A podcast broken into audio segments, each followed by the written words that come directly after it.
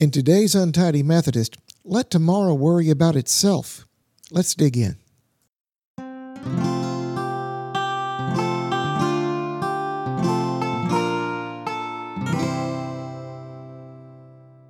Today's passage comes from Matthew chapter six, verses twenty-five through thirty-four. Therefore I tell you, do not worry about your life, what you will eat or drink, or about your body, what you will wear. Is not life more than food, and the body more than clothes? Look at the birds of the air. They do not sow or reap or store away in barns, and yet your heavenly Father feeds them. Are you not much more valuable than they? Can any one of you, by worrying, add a single hour to your life? And why do you worry about clothes? See how the flowers of the field grow. They do not labor or spin. Yet I tell you that not even Solomon in all his splendor was dressed like one of these. If that is how God clothes the grass of the field, which is here today and tomorrow is thrown into the fire, will he not much more clothe you, you of little faith? So do not worry, saying, what shall we eat, or what shall we drink, or what shall we wear? For the pagans run after all these things, and your heavenly Father knows that you need them. But seek first his kingdom and his righteousness, and all these things will be given to you as well. Therefore do not worry about tomorrow, for tomorrow will worry about itself. Each day has enough trouble of its own. Today seems to be filled with worry. For most of us, it's a concern about staying healthy in the midst of a pandemic. For many, it's being out of work because of this pandemic and trying to pay the bills and feed their families. For even more of us, it's trying to find basic needs like toilet paper and disinfecting wipes when the shelves for those products at our stores are bare. For all of us, it's wondering just what happened to our world and when, if ever, we will return to what we thought of as a normal life. It's not unusual to feel anxious in these times. That's why the words Jesus spoke during his Sermon on the Mount are words we need to hear today.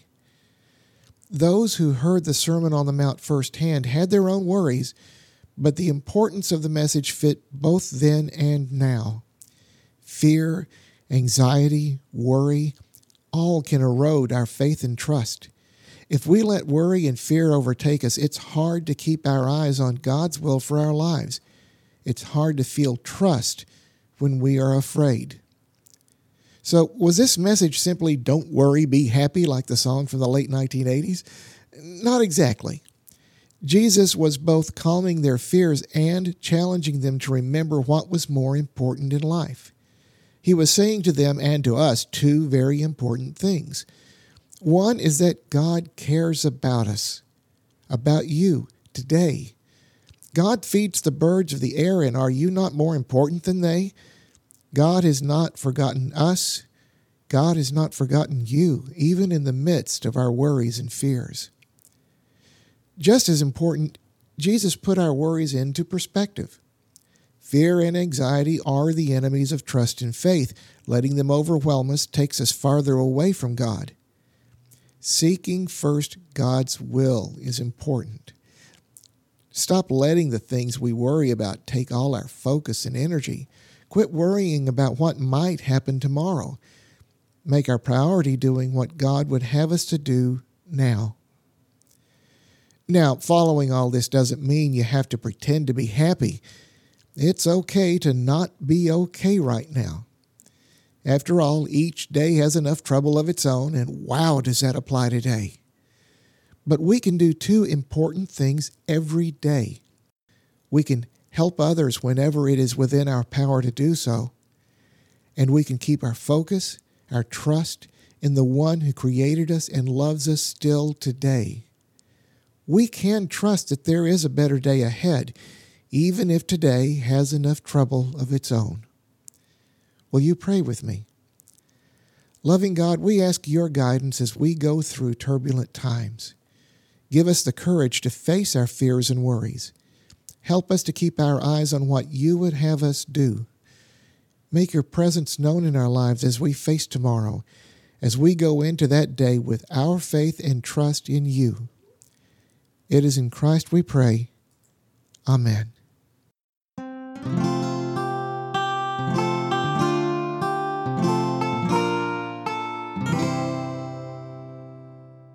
Thank you for listening to The Untidy Methodist. You can find us on Facebook, on SoundCloud, and on iTunes. Please like and subscribe and tell a friend. Your comments, your suggestions, and most of all, your prayers are most appreciated.